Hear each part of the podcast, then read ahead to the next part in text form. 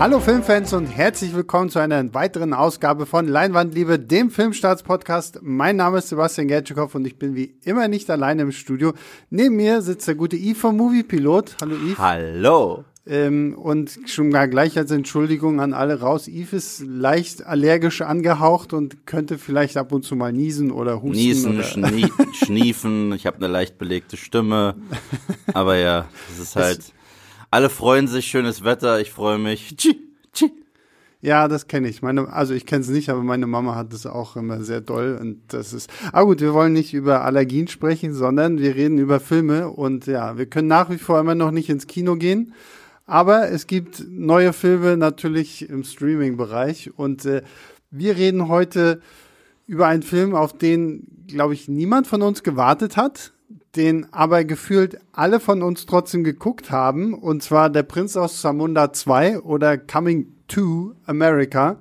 Und ich finde es witzig, weil ich habe, bevor wir hier jetzt angefangen haben aufzunehmen, noch so einen Artikel auf Filmstarts gelesen, wo es tatsächlich da hieß, das ist der, dieser Film hat das beste Startwochenende aller Filme, die in den letzten zwölf Monaten zum Stream erschienen sind. Verstehe ich total. Also, also äh, quasi Aussage von Amazon Prime, die natürlich keine Zahlen dazu liefern, aber sie sind, glaube ich, so mit 150 Millionen immer noch der zweitgrößte Streaming-Anbieter.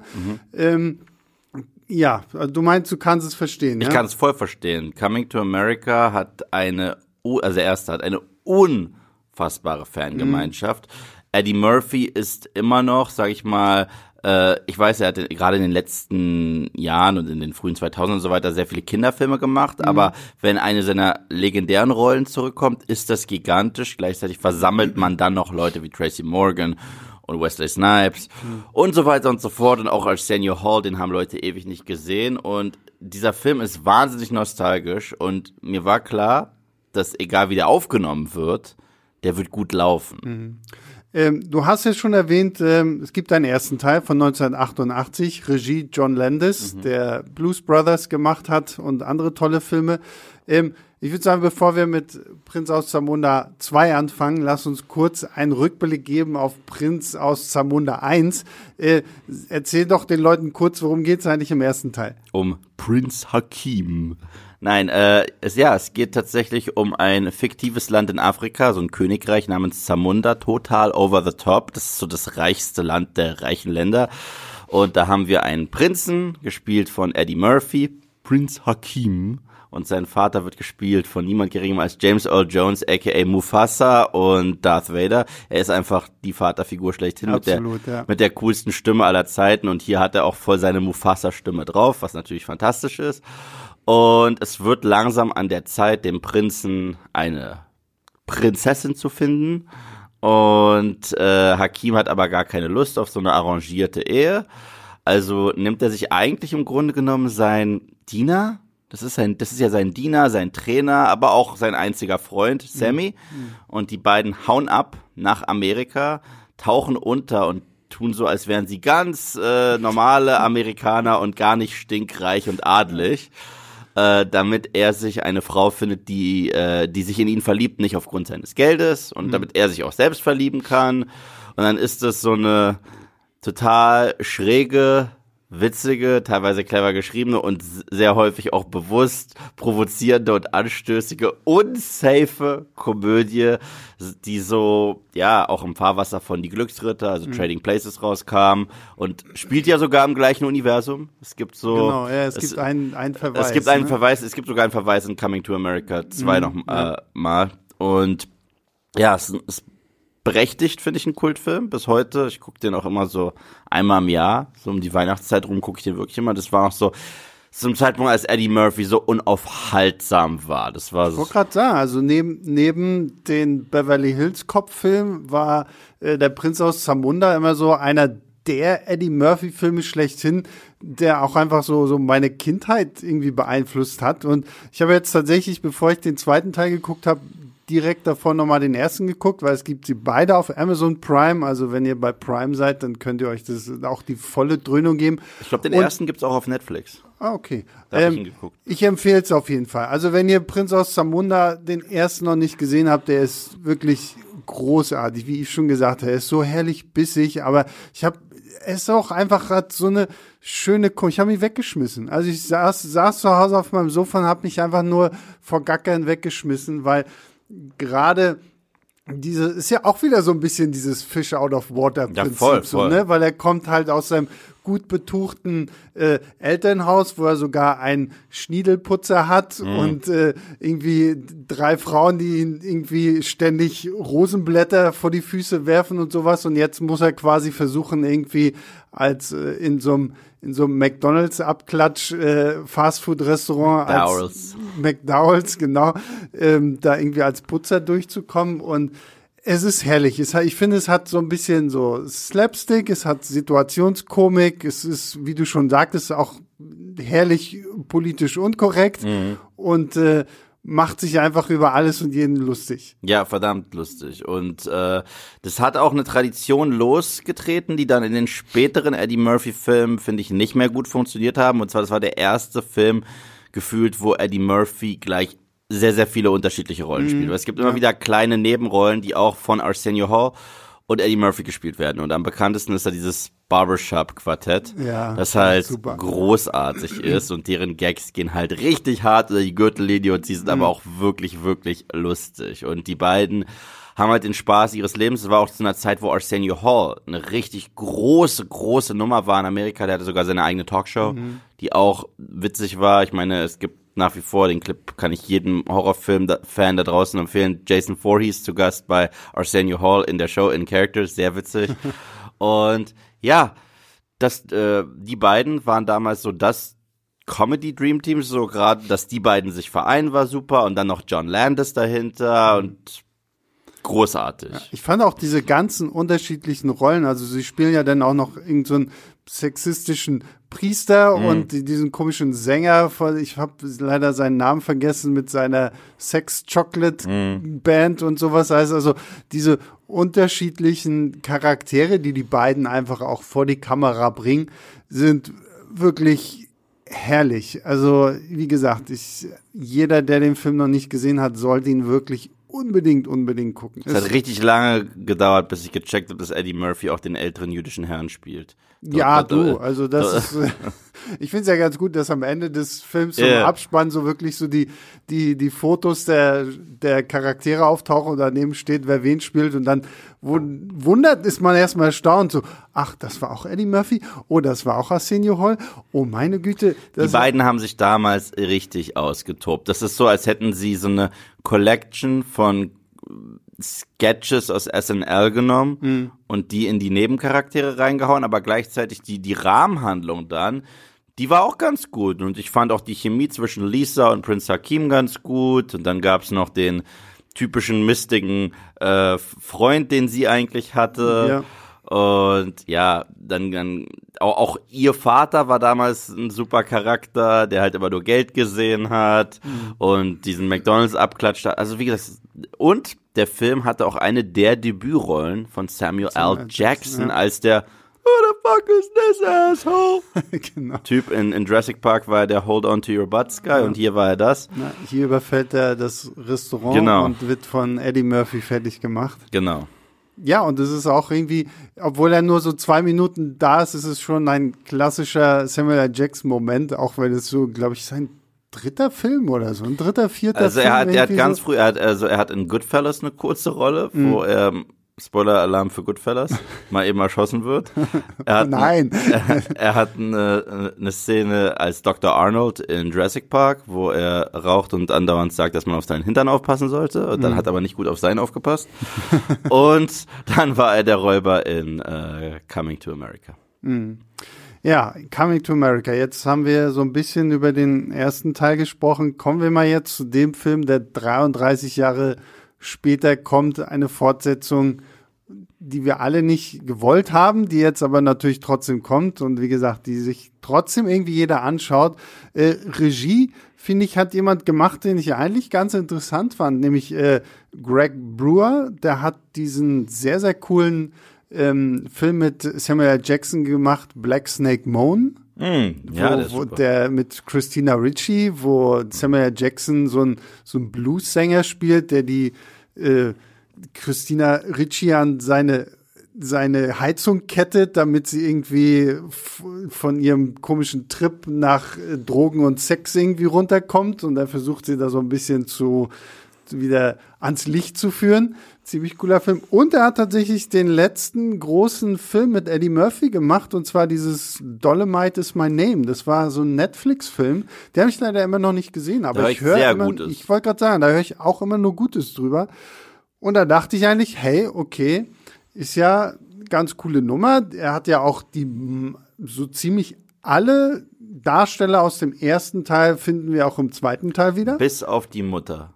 Bis, genau, auf die, ja. bis auf die Königin ja. von Zamunda sind alle zurück. Und ich muss sagen, ich habe sogar den Teaser-Trailer, fand ich sogar cool. Mhm. Ich habe den gesehen und ich hatte wirklich Bock drauf. Ja. So. Dann, ähm, worum geht's, Yves? In Teil 2 äh, steht der, der König von Zamunda, immer noch gespielt von James Earl Jones, langsam vom Tod. Er ist schon sehr alt, schwer krank im Bett und hasst immer noch Sammy und ist gemein zu ihm und das ist auch irgendwo noch so der, die paar Parts, die ganz witzig sind.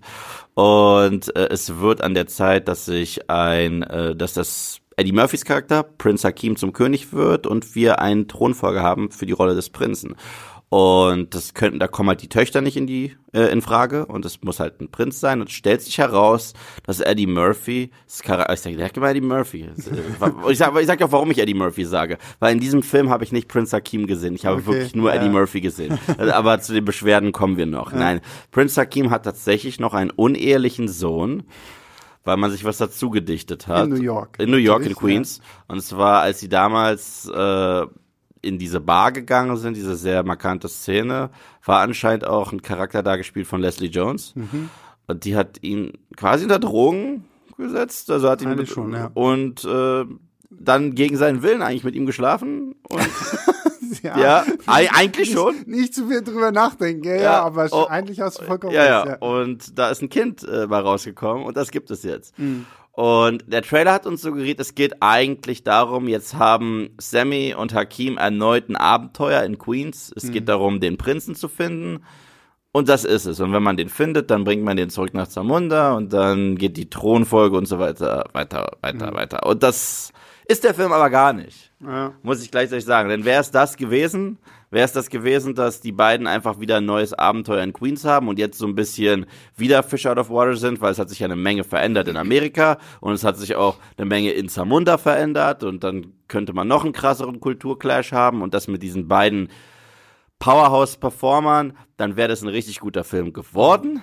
Aber sie sind, glaube ich, so gefühlt was 20 Minuten in New York und dann Diese, hört es eigentlich schon fast wieder auf. So, ne? Also erstens ist Sammy, der ja, sag ich mal, die zweitwichtigste Figur war mhm. im ersten Teil, spielt eigentlich kaum eine Rolle. Ja. Er ist am Anfang dafür ein paar Gags und später sieht man ihn nochmal mit seinem Stock kämpfen. Mhm. Und das war's. Was halt schon mal Mist ist. Zweitens, äh, Prince Hakim. Ich habe Eddie Murphy gesehen, aber nicht Prince Hakim. Das mhm. war wirklich, wirklich schade, weil dieses leicht naive, dieses extrem gutherzige, das ist irgendwie weg. Ich wollte gerade sagen, ich hatte auch so das Gefühl, dass der, dass der Film irgendwie vergessen hat, wer dieser Prinz Hakim eigentlich wirklich ist und dass er ja, und das ist auch so absurd, weil der, der Prinz im Film lernt er quasi, dass er eigentlich mal so war wie im ersten Teil mhm. und dass er vielleicht jetzt auch wieder so denken sollte. Und da habe ich mir auch gedacht, so, warum zur Hölle? Also ich fand ihn auch, es, es, fehlte auch einfach irgendwie so komplett die, die Liebe zu diesen, zu diesen beiden Charakteren, die ja wirklich so groß waren im ersten Teil. Ja, also die einzigen Charaktere, die für mich funktioniert haben, waren James Earl Jones in mhm. seiner Paraderolle, war er ganz, er war aber auch nur kurz da. Ja. Äh, aber trotzdem, er hat eine dann überraschend makaber lustige Sequenz, fand, fand, fand ich sehr mhm. witzig. Äh, ich war über überrascht, dass sie, dass sie Lisa zurückgebracht haben und die hatte auch nicht wirklich was zu tun. Nee, Nö. Ja. Ich war nur schockiert, die, die, die Frau ist wie Keanu Reeves, sie altert nicht. Ja, absolut. Absolut nicht. Ja, sie, ja. sie, sie ist, also, glaube, sie ist fünf Jahre älter geworden in 30 Jahren. Mhm. Das ist unfassbar. Also, meine Güte. Respekt. Und wen haben wir noch? Dann mochte ich, was wir schon im Trailer gesehen haben, die Rückkehr dieses Barbershop-Quartetts. Das war die einzige Szene, wo ich im Trailer gelacht habe und es war die Szene, wo ich im Film gelacht habe. Aber ich muss ganz ehrlich sagen, also zum Beispiel das Barbershop-Quartett war aber halt auch nicht ansatzweise so lustig wie Nein, im ersten nein, Teil. nein, also aber- sie sind auch hier ziemlich handzahm im Vergleich zu dem, was wir halt so aus den 80ern ge- kennen. Ich, ich fand die, ich fand äh, die Eröffnungs-, also die ersten paar Gags mit denen richtig, richtig bissig, bissig heftig, schon fast South Park Level lustig. Und dann, dann bin ich aber auch so ein bisschen in mich gegangen und ich weiß, bei solchen Filmen sollte man die Logik nicht hinterfragen. Ich habe mich aber dabei erwischt, weil der erste Film hat sich ja in der Handlung so ein bisschen ernst genommen. Und warum leben die noch? So, also, wa wa warum leben die noch? So, Es sind doch nur 30 Jahre vergangen. Hallo, die haben sich halt äh, fit gehalten. Also, also äh, da- das, das war ein bisschen komisch. Ansonsten war dann der, lag dann der Fokus tatsächlich auf dem jungen möchtegern Prinz, eventuell irgendwann Prinz und seiner Liebesstory. Und das fand ich langweilig. Ja, vor allem, das fand ich, das fand ich auch extrem langweilig. Also wir haben hier Jermaine Fowler als Lavelle, den, den Sohn, der jetzt quasi aus Queens nach Zamunda kommt. Und letztendlich drehen sie ja hier auch einfach nur die Story vom ersten Teil so ein bisschen um. So, im ersten Teil kam halt Prinz Akim aus guten Verhältnissen ins, in, nach Queens. Und jetzt ist es so, okay, jetzt kommt der, der, der Junge aus armen Verhältnissen ins reiche Zamunda. Zamunda und äh, muss sich da halt so ein bisschen zurechtfinden. Das war dann auch wieder so ein bisschen so, oh, wisst ihr noch diesen Film, Die Glücksritter, wo Eddie Murphy einen äh, Obdachlosen gespielt hat, der auf einmal reich wird und sich in dieser Welt zurechtfinden muss. Und da muss ich auch sagen, also ich fand auch den Tremaine Fowler, ich fand ihn zwar nett, aber man hat seiner Figur auch irgendwie so nichts gegeben irgendwie. Also schauspielerisch konnte er sich gar nicht entfalten. Also, Ja. also erstens, man hat seinen Charakter witzlos gemacht. So, äh, gerade in diesem Franchise, wo halt die Charaktere auch gerne mal überdreht sind und over the top und auch richtig so Mhm. das äh, extreme, humorvolle Talent rauslassen, hatte er nicht. Mhm. Seine Chemie mit dem, mit äh, der Dame, in die er sich versch- erschossen hat, war nett. war nett, ja, mehr, aber war mehr aber aber auch so 0 auch auf nicht. 15. Ja. Mehr aber auch nicht. Ich fand es sehr witzig. Das Einzige, wo die beiden in einem Gespräch darüber reden, dass fast jeder Film 30 Jahre später eine Fortsetzung kriegt und sie Mhm. nicht so gut ist. Das war für mich äh, die Drehbuchautoren, die sich eingestehen, dass der Film nicht gut ist. Ja, aber, so, aber selbst so ein Gag finde ich langweilig, weil das hatten wir in 22 Jump Street, wo sie sich irgendwie permanent darüber lustig Das hatten machen. wir in X-Men Apocalypse. ja, also So, es ist auch ausgelutscht. ja, das sind keine keine tollen Sachen mehr. Und was ich auch irgendwie dumm fand, war, dass sie auf, ein- das ist jetzt auch kein zu großer Spoiler irgendwie, dass es auf einmal irgendwie darum geht, er muss drei äh, Proben bestehen, um, um irgendwie zeigen zu können, dass er das Zeug hat zum König und Ich, da da, da dachte ich wirklich, ich habe mich kurz auf dem irgendwie Disney Kinder Channel verirrt, als es äh, einen Slapstick mit einem Löwen gab. Ja, also so, ich, so, absolut, ich, ich, so, ja, ich ja. so, das, das passt gar nicht zu dem Humor Nee, ich aus. Teil 1. Ja. Ich so, es passt locker in so einen äh, in so einen Kinderfilm Mhm. rein und da ist es auch okay und da kann es dann auch Löwenquatsch geben und Blödsinn. Passt überhaupt nicht. Und dafür ging die Sequenz auch viel zu lange. Ich dachte mir, meine Güte, wir sind immer noch bei dieser Nummer mit dem Löwen. Wow. Ja, also ich muss auch sagen, und äh, das ist einer meiner größten Kritikpunkte an diesem Film, ist tatsächlich die Geschichte mit dem Sohn, weil ich sie wirklich einfach komplett stinkend langweilig finde. Und dabei wird eigentlich das größte Potenzial der Geschichte komplett verpennt, nämlich die drei Töchter, die Akim hat. Und ich meine, die werden uns ja zum Anfang irgendwie vorgestellt, wenn, wenn Akim in dieser Kendo-Trainingssession da irgendwie erst gegen die eine Tochter kämpft, dann kommt die zweite noch dazu, dann kommt die dritte noch dazu. Die sind ja dann auch alle irgendwie im unterschiedlichen Alter, so dass sie wie die Dalton-Brüder irgendwie so unterschiedlich groß sind.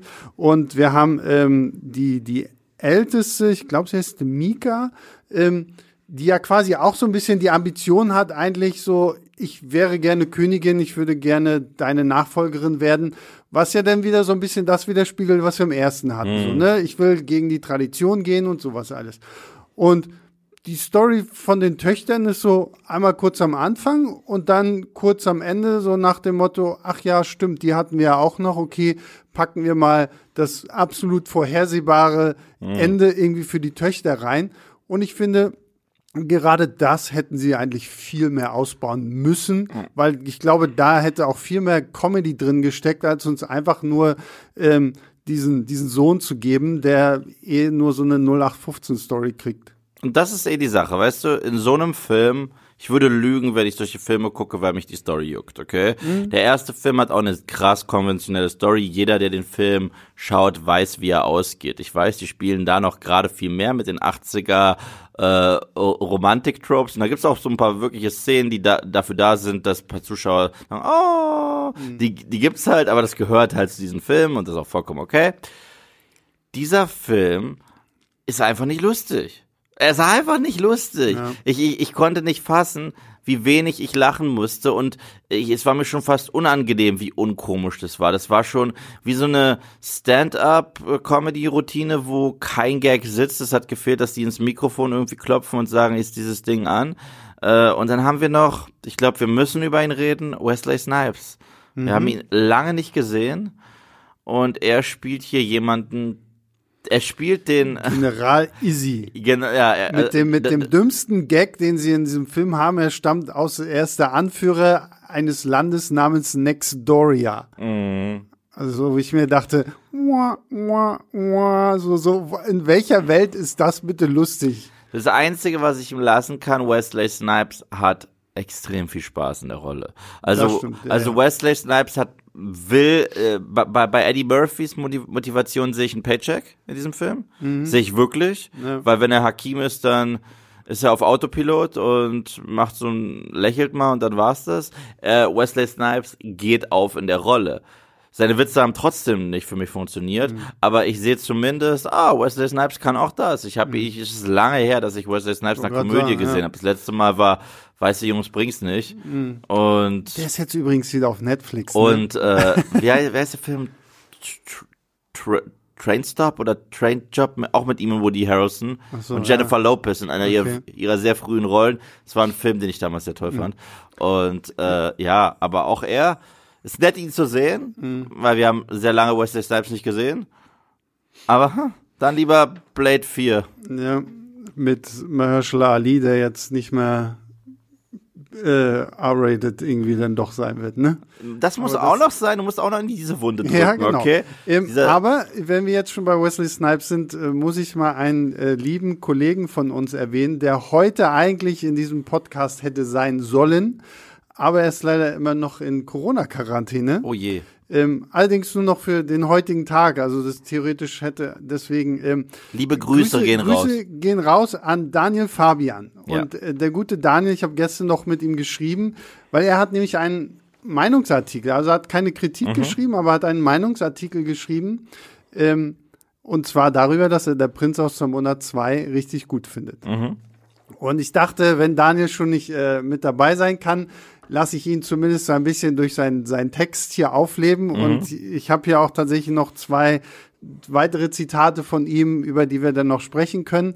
Ähm, Daniel ist mein Alita Battle Angel Bruder. Das ist sehr schön. Wollte ich nur gesagt haben. Wenn er das hört, das bist du, so wirst du immer bleiben. Dieser Film verbindet uns und wir beide lieben ihn. Sehr gut. Ähm, und Daniel ist nämlich zum Beispiel sehr begeistert von diesem Film. Mhm. Er mag auch den ersten Teil, was ich erstaunlich finde, dass er dann halt auch den zweiten Ja. Teil mag. Aber ich glaube, dieses gleiche Problem haben wir mit Zuländer, oder Yves? Äh, ich meine, wir- wir, beide mögen ja den ersten Teil und wir feiern auch den zweiten Teil ab. Ich habe hab das mit ein paar Filmen. Ich habe das mit Zoolander. Ich finde Zoolander 2, äh, es ist so ähnlich an Teil 1 dran, äh, Mhm. dass das ist dass ich nicht verstehe, wie man den ersten Teil mögen kann, den zweiten nicht. Und, und ich und ich habe das ähnlich tatsächlich, aber da da wirst du mir auch widersprechen. Ich habe das auch mit Sin City und Sin City 2.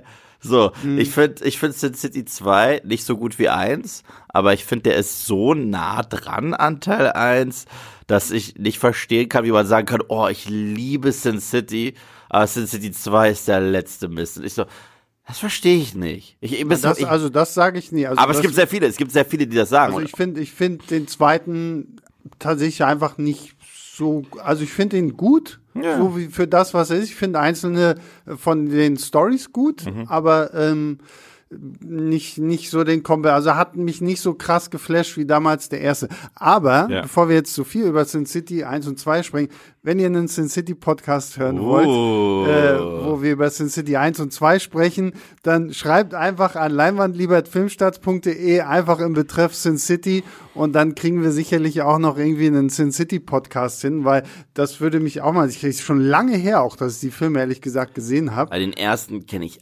auswendig. Ja, ich auch. Vor allem das Lustige, kurze Anekdote noch zu Sin City, bevor okay. wir zu Prinz aus Zamunda wieder kommen. Okay. Ich hatte eine sehr, sehr gute, liebe Kommilitonin im Studium, Aha. die ein wahnsinnig großer Herr der Ringe-Fan mhm. gewesen mhm. ist. Und ähm, die hat sich Sin City nicht angeschaut, weil Elijah Wood da mitspielt und Elijah Wood, für alle, die den Film kennen, spielt er ja einen ziemlich bestialischen Killer und sie hat diesen, egal was ich gesagt, so nach dem Motto, das ist trotzdem ein toller Film, guck dir das an, guck dir das an. Die hat sich geweigert, diesen Film zu gucken, um sich ihr Bild von Elijah Wood Als und von Frodo, Frodo nicht kaputt zu machen.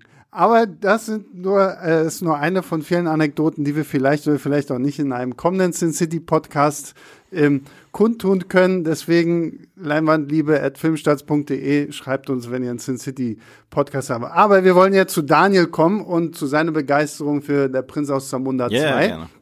Und ähm, er schreibt nämlich über Wesley Snipes, weil das fand ich tatsächlich ganz interessant und ich, äh, ich lese jetzt hier einfach mal von meinem Zettel ab, weil ähm, also Wesley Snipes Snipes kämpft sich nach seinem Problem in der Vergangenheit und einer Ära der Direct-to-DVD-Reißer nämlich langsam zurück und reißt in der Prinz aus Zamunda praktisch jede seiner Szene an, jeder seiner Szenen an sich. Sein Gang, seine Mimik, seine und seine Sprüche, die vor allem im englischen Original Laune machen, ja absolut, ähm, all das formt Snipes zu einem herrlich schrulligen Gegenspieler, von dem ich gern noch etwas mehr gesehen hätte Wobei vielleicht funktioniert General Izzy auch gerade deswegen so gut, eben weil er nicht mehr als eine Nebenfigur ist. Ähm, also, Daniel, ich gebe dir recht, Wesley Snipes ist zumindest von den Schauspielern on screen derjenige, der am meisten Spaß mit der Rolle hat, der am meisten aufgeht in der Rolle und du hast recht, er reißt jede Szene an sich. Jetzt kommt das Aber. Aber, aber das ist bei dem Film auch nicht schwer. Mhm. Finde ich leider, weil ich finde alles andere ist halt. Ich finde selbst seine Szenen nicht gut. Ich, seh, ich, ich, ich konnte nur schmunzeln, weil ich so, oh, Wesley Snipes ist wieder da. Na, so. für, mich, für mich war das äh, General Izzy-Problem einfach wieder das, dass auch hier wieder dieser Punkt für mich war, das ist eine interessantere Story, mhm. wenn man jetzt das irgendwie wirklich aufbauen würde, diese, diese Feindschaft zwischen Zamunda und diesem Nextdoria, ähm, anstatt irgendwie zwischendurch noch, ja, okay, aber es heißt ja Coming to America, also müssen wir auch noch irgendwie Amerika da wieder mit reinbringen und packen diese ganze Nummer noch mit rein. Ich finde, wenn man wirklich das in, wenn man in Afrika geblieben wäre, bei Zamunda, bei Nextoria und das einfach irgendwie so aufgebaut hätte, hätte ich einfach viel, viel spannender gefunden. Und dann hätte man auch die Rolle von Snipes ausbauen können, weil der kommt mir ehrlich gesagt auch viel zu kurz. Darf ich einen milden Spoiler, aber nur für einen einzigen Gag rausbringen mit Wesley Snipes, weil das ist das Einzige, was ich an seiner Story halt lustig fand. Okay, also mini, mini kleiner Spoiler mini, für mini, Wesley Snipes. Ich finde es witzig, dass er eine Fehde mit, äh, mit Prince Hakim hat, weil seine Tochter, so. nee, seine Schwester, seine, seine, Schwester, seine, seine Schwester ist diejenige, die Hakim zum Bellen gebracht hat und dazu gebracht hat, dass sie auf einem Bein springt in, im ersten Teil. Im ersten und, Teil und, ja. und, das macht sie bis heute noch. Mhm. Und das finde ich witzig, dass das, die Idee, dass, dass sie 30 Jahre lang verbracht hat mit Bellen und auf einem Bein springen, ist verdammt lustig und darüber musste ich dann doch schmunzeln. Aber wie gesagt, das sind so, so extrem vereinzelte Momente in einem witzlosen, extrem safen, lahmen, mhm. langweiligen Film, den ich, ich sag's jetzt, Kacke fand. Mhm. Ähm, was ich jetzt, um auch mal so ein bisschen wieder auf Daniels Text zurückzukommen, was ich halt von ihm halt überhaupt nicht unterschreiben kann, ist, er, er hat sich eigentlich sehr daran gefreut, dass es sehr viele Kleinigkeiten gibt, die aus dem ersten Teil im zweiten Teil drin sind. Und deswegen, er rät es auch und ich würde es auch raten, wenn ihr schon den zweiten Teil guckt, guckt euch wirklich vorher den ersten Teil einfach nochmal an. Selbst wenn ihr ihn schon kennt, es ist wahrscheinlich lange her, dass man ihn gesehen hat, man kann, und der erste ist immer noch lustig. Wie gesagt, ich habe Ja. ohne Ende gelacht. Oder guckt nur Und- den ersten. Und mein Problem aber ist tatsächlich, dass all diese Kleinigkeiten, die, die Daniel hier lobt, die im, im, im zweiten Teil irgendwie auftauchen, ich fand's langweilig. Ich auch. Also ich fand's, es war einfach nur, oh, so diese Member Berries aus South Park. Ähm, ach, erinnert ihr euch noch an den Gag, den wir im ersten Teil gemacht haben? Oh, den bringen wir da auch noch. Und dann, also letztendlich recyceln sie die, die guten Gags, die sie im ersten Teil hatten, im zweiten Teil, aber auf lieblose Art und Weise, ohne dass sie sie weiterdenken. Und es gibt etwas in diesem Film, wa- wa- was mich stört, was es jetzt mittlerweile irgendwie in sehr viele Komödien geschafft hat, was ich überhaupt nicht mag. Und zwar der Fokus liegt häufig darauf, dass sich die Charaktere im Film gegenseitig zum Lachen bringen, anstatt dass der Fokus darauf liegt, uns die Zuschauer zum Lachen zu bringen. Es ist häufig so, als wenn die Charaktere sich gegenseitig Inside-Jokes erzählen oder irgendwie so ein cleveres Comeback, was lustig für die Charaktere ist, aber nicht für uns. Und ich sitze stehe daneben ich so, ja, ich habe zwei Charaktere, die gerade lachen darüber, dass sie sich gerade lustige Sachen erzählt haben, aber ich lache nicht. Ich bin gerade Zuschauer. Dieser Film existiert, damit ich lachen soll. Und ich bin auch, sage ich ganz klar, die Zielgruppe, weil ich den ersten Film ja so mag. Und äh, um das jetzt mal zu vergleichen, es gab dieses Jahr auch ein Comeback von einer Kultkomödie. Und zwar Bill und Ted 3, Bill und Ted Face the Music. War jetzt auch kein Meisterwerk, war jetzt auch ein Film, wo ich sage, haben wir nicht gebraucht. Aber wenn ich einfach nur daran, mich so daran festhalte, was hat sich eher äh, daran orientiert, so sag ich mal, das Gefühl des Originals wieder herzustellen, dann war Bill und Ted Face the Music näher dran als Coming to America 2. Coming to America 2 hat sich angefühlt wie diese manchmal ziemlichen cringe-mäßigen SNL-Skits, die sagen, wir machen jetzt Coming to America 2 in Anführungsstrichen, hol den Cast und lassen die unwitzige Sachen sagen. Ja. So hat sich dieser ganze Film angefühlt. Ja, und wie gesagt, ich finde halt auch, dieser Film setzt halt zu sehr auf Nostalgie. So dieses, oh, das kenne ich und ach, das war doch schon so schön. Aber er macht daraus nichts. Und sorry, also Nostalgie allein macht für mich keinen Film aus. Und ich meine, ich habe es ja am Anfang erwähnt, dass es irgendwie der beste Streaming-Film-Start aller Zeiten ist. Aber wenn man sich dann mal so allgemein die Kritiken anschaut, zum Beispiel auf Rotten Tomatoes hat er 52% Zustimmung von Kritikern und 47% von Zuschauern. Glaube ich, glaube ich. ich kann mir gut vorstellen, dass es noch weiter runtergeht, weil für mich ist es einfach irgendwo so ein, so ein, so ein, wie du schon sagtest, ein öder Film. Und hier will ich noch mal Daniel zu Wort kommen lassen, der das zumindest auch ähm, ähm, äh, so, so etwas sieht, aber doch nicht so krass wie wir. Ähm, und zwar schreibt Daniel in seinem Artikel, den werde ich übrigens auch in den Shownotes äh, verlinken, dann könnt ihr euch den in Ruhe nochmal durchlesen, damit Daniels Stimme hier auch vollkommen äh, zur Geltung kommt. Und Daniel schreibt, ging es 1988 außerdem noch ziemlich frech und freizügig zur Sache, wurde in Sachen Sex und Co. 2021 doch auch spürbar die Handbremse angezogen. Und nicht nur Sex und Co., sondern auch Humor. Also Alles, alles, alles ist ist so safe und so weich Ja, gespült. ja. Was und dann muss ich mich halt fragen, okay, ihr wollt auf Teufel komm raus eine Fortsetzung zu einem Film machen, der halt auch anstößig war. Mhm. Und, aber gleichzeitig traut ihr euch nicht, das durchzuziehen. Dann lasst es. Dann Ja, macht's. ja, genau, wenn ihr, wenn ja. ihr sagt, das passt nicht mehr in Zeitgeist, dann macht's nicht. aber Genau, wenn ihr ja. es macht, äh, dann macht's ganz. South Park würde jetzt auch nicht den Humor verändern für eine neue Season. Und äh, Also ganz kurz, um Daniels äh, Zitat hier noch zu beenden. Oben ohne Dienerin sind Schnee von gestern. Stattdessen wird unter dem traditionellen Gewand hautfarbene Unterwäsche getragen. Wie gesagt, mir geht's auch nicht darum, Nein. um irgendwie oben ohne Dienerin zu sein. Das ist mir auch vollkommen schnurz. Und der Motherfucking King wird kurzerhand zum MF King. yeah. Macht das den Film schlechter? Wahrscheinlich nicht. Aber es erinnert uns zumindest daran, dass wir heute eben doch in anderen Zeiten leben.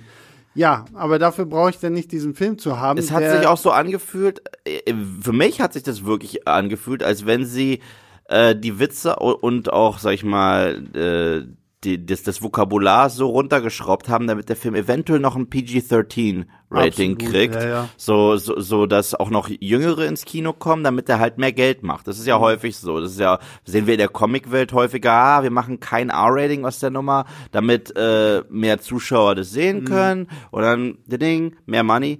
Aber ja, Le Leute kommen zu Coming to America 2 wegen Coming to America 1 und wenn sie dann sowas vorgesetzt kriegen, Ja. ist es halt nicht toll. Ja, und wie gesagt, die, die Kritiken der, der Zuschauer und so, die, die, sa die sagen das ja eigentlich auch. Und das Gruselige finde ich, dass irgendwie Eddie Murphy schon gesagt hat, so nach dem Motto, ja, er wäre auch noch für einen dritten Teil bereit. Ich Aber nicht. sorry, also ich bin, ich war nicht mal für einen zweiten Teil bereit, den ich halt wirklich nur geguckt habe, weil ich den ersten so mochte. Und die Neugierde ist natürlich immer irgendwie da zu schauen, so, okay, können sie es vielleicht reißen? Können sie es irgendwie gut machen? Weil ich meine, es gibt äh, Blade Runner 2049 ist für mich so ein Fall, wo nach was 30 Jahren eine Fortsetzung zu einem Film kommt, der keine Fortsetzung braucht und es ist trotzdem gut, weil Creed. der weil der genau Creed und das sind so Filme, da lebt halt der Geist der der alten Filme, aber du bekommst trotzdem auch noch irgendwo neue Charaktere, neues Drama, neue Geschichten.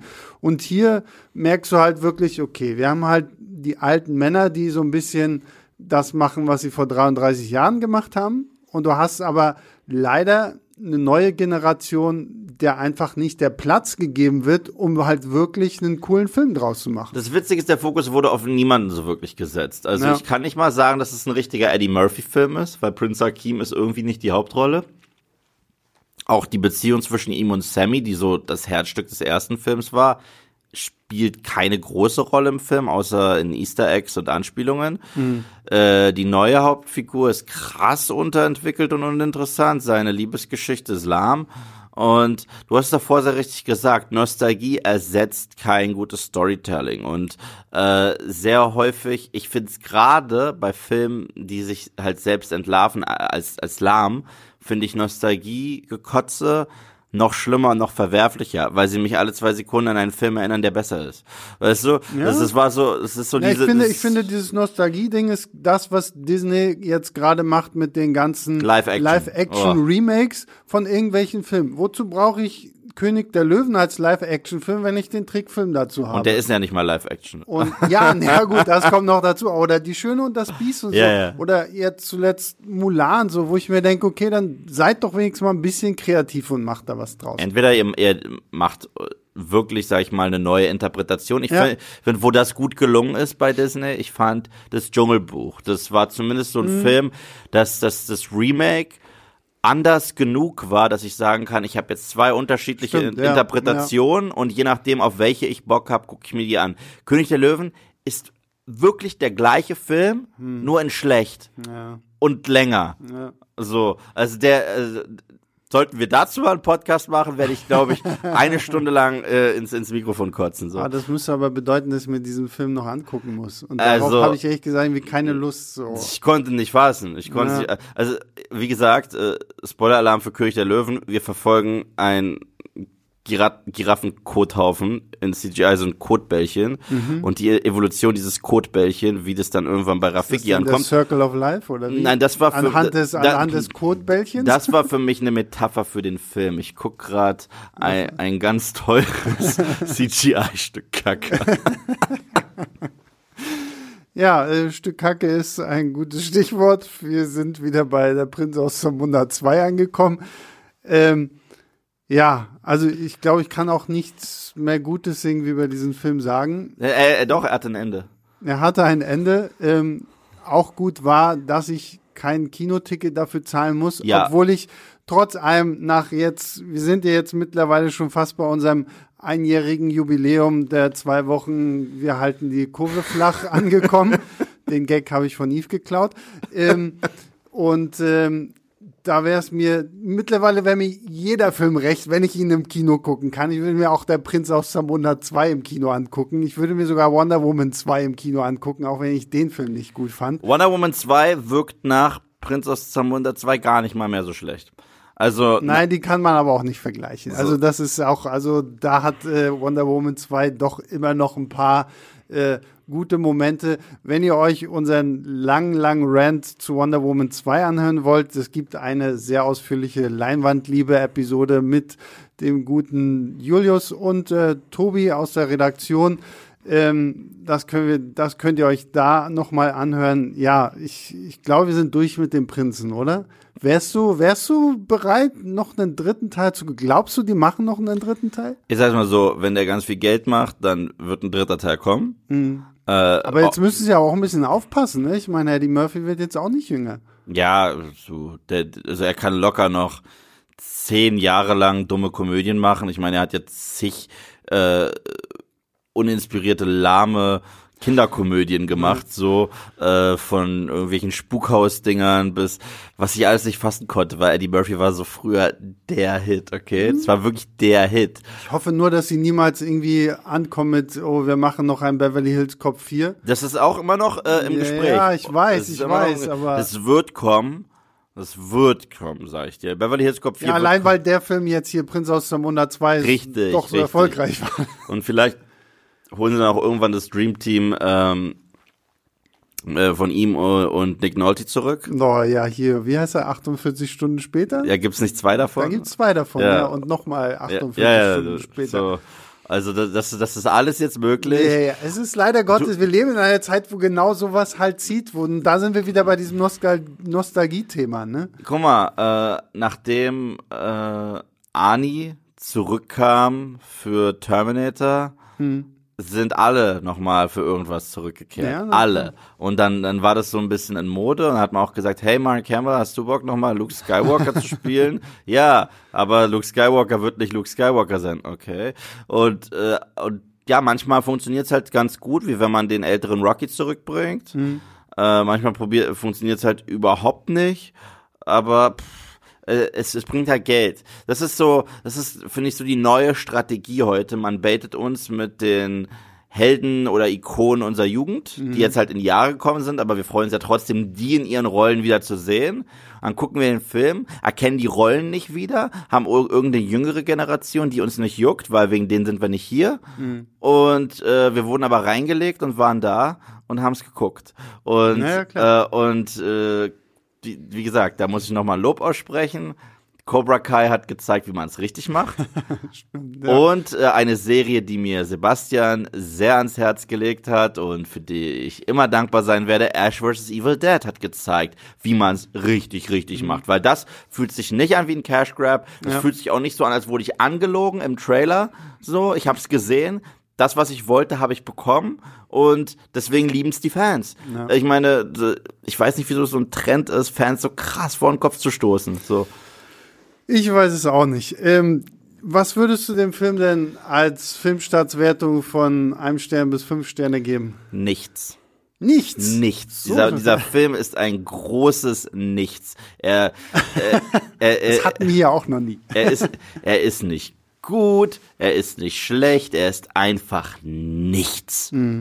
Also ich würde ihm zwei von fünf geben. Also es ist so, dass die die zwei, ein, ein Punkt ist für Nostalgie, zweiter Punkt ist für Nostalgie und das war's. Okay, ich gebe einen halben Punkt für, für die, den einen Lacher im, äh, mit dem Barbershop-Quartett. Also 0,5 Sterne von Ja. 5, Ja. aber ansonsten sage ich immer noch, es war ein dickes, fettes Nichts. Und ich sag euch, Leute, dieser Film macht richtig Bock auf Teil 1 und den zweiten vergessen. Ja, also schaut euch den ersten an. Den gibt's auf Prime. Eve meinte wahrscheinlich auch noch auf Netflix.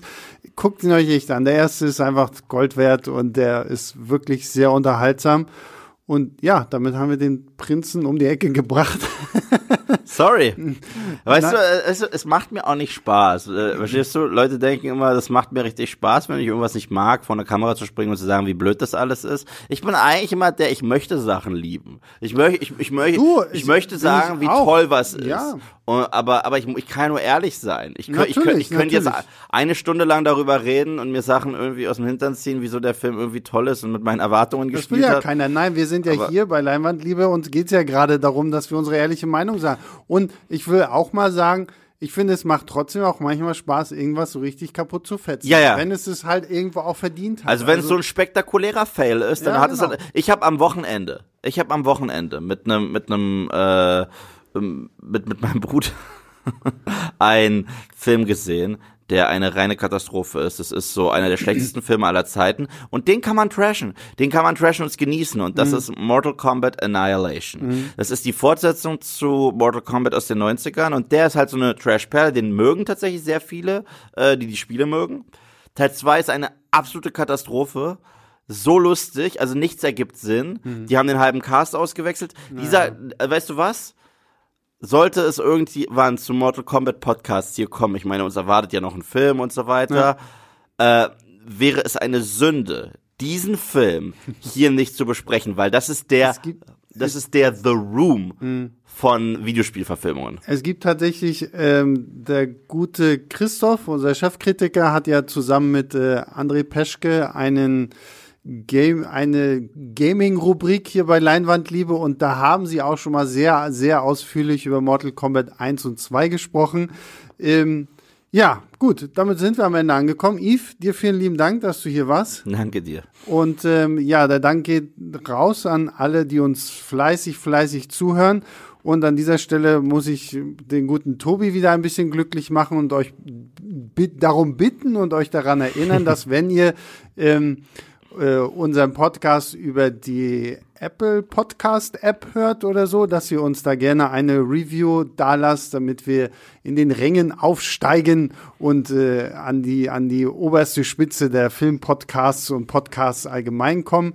Und dann will ich noch kurz Werbung in eigener Sache machen. Es gibt ja ähm, wir haben ja jetzt ein neues Projekt gestartet mit Sebastians fünf Minuten, immer so ein Mini-Podcast, der äh, montags erscheint. Für alle, die uns eh schon abonniert haben, die kriegen das ja mit, wo ich halt einfach fünf Minuten über irgendeinen Film rede, den ich am Wochenende gesehen habe. Und ich hatte da schon den Aufruf gestartet, aber ich starte ihn hier nochmal. Schickt mir eure Filme, wo ihr meint, den muss ich unbedingt gucken, weil, weil die gut sind, weil die total schlecht sind. Ähm, einfach an leinwandliebertfilmstarts.de dann äh, kann ich da auch gucken. Hast du da einen Tipp für mich, Yves, was ich gucken sollte? Der sehr, sehr furchtbar ist? nein, nein, einfach Ja, so, guck so für- Kombat 2. Guck Mortal Kombat 2. Ja, aber das, das Problem ist, wir haben ja schon so viele Podcasts dazu. Gib mir einen anderen Film. Ah. Oh, ja, ich hab's, ich hab's, Oh, ich hab's, ich hab's. Und zwar guck dir das Meisterwerk der, der Verrücktheit an. Und zwar guck dir Lady in the Water an. Oh, Lady in the oh. Water ist wirklich Okay. so ein Film. Ich würde mich nicht wundern, wenn das Drehbuch in der Zelle vom Joker an der Wand äh, steht, weil Ich glaube, ich, selbst dann wäre es besser gewesen. dieser Film hat mich, Das ist aber gut, das ist aber gut. er hat mich gebrochen. Dann, also, da habt ihr es. Ähm, ähm, Lady in the Water. Lady in the Water. Werde ich mir mal aufschreiben, werde ich mal gucken, wo ich ihn irgendwo finde. The Happening hast du schon gemacht? Nee, der Happening hat er auch noch nicht gemacht. Also hier noch nicht. für Oh, das ist auch wichtig. Ja, Also- okay, wir nehmen aber erstmal Lady in the Water und schauen dann weiter, wie wie es den Leuten auch gefällt. Wie gesagt, ähm, Lob, Kritik und Anmerkung ganz allgemein zu diesen 5-Minuten-Podcasts oder hier zum großen Leinwandliebe-Podcast. Letzte ähm, Frage, letzte Frage. Könnt ihr gerne, Moment, an leinwandliebe.filmstarts.de schicken. Da könnt ihr auch Fragen stellen, so wie Yves jetzt eine stellt. Hast du Cats schon mal besprochen? Ja, wir haben tatsächlich Cats hier im Podcast. Es gibt einen Leinwandliebe-Podcast, wo ähm, wir über Cats gesprochen haben, diesen furchtbaren, furchtbaren Film. Wir hatten sogar einen Kollegen mit dem Podcast, der den gut fand. Wow, okay, krass. Und der tatsächlich sehr verzweifelt versucht hat, uns irgendwie Ich fand ihn auch davon gut. zu überzeugen, dass es toll war und äh, nicht irgendwie eine totale Katastrophe. also ich hatte Spaß. Das ja, war, nee, ich nicht. Ich, ich- nicht. ich- also das war einfach nur eine Katastrophe. also verstörtes Lachen ist das, was diesen Film so. Mhm. Ähm, ja, und ansonsten, ähm, jetzt verabschieden wir uns wirklich. Äh, Nochmal Tschüss, Yves. Vielen Dank, dass Tschüss. du da warst. Vielen Dank, dass ich da sein durfte. Vielen Dank an alle, die uns wie immer fleißig zuhören, die uns auch fleißig E-Mails schicken. Das freut uns wirklich wahnsinnig sehr. Das ähm, ist so ein bisschen unsere Belohnung für die Arbeit, die wir hier machen. Das ist wirklich sehr, sehr toll. Und ja, wir hören uns nächste Woche wieder. Bleibt gesund, schaut ganz viele Filme. Bis zum nächsten Mal. Ciao, ciao.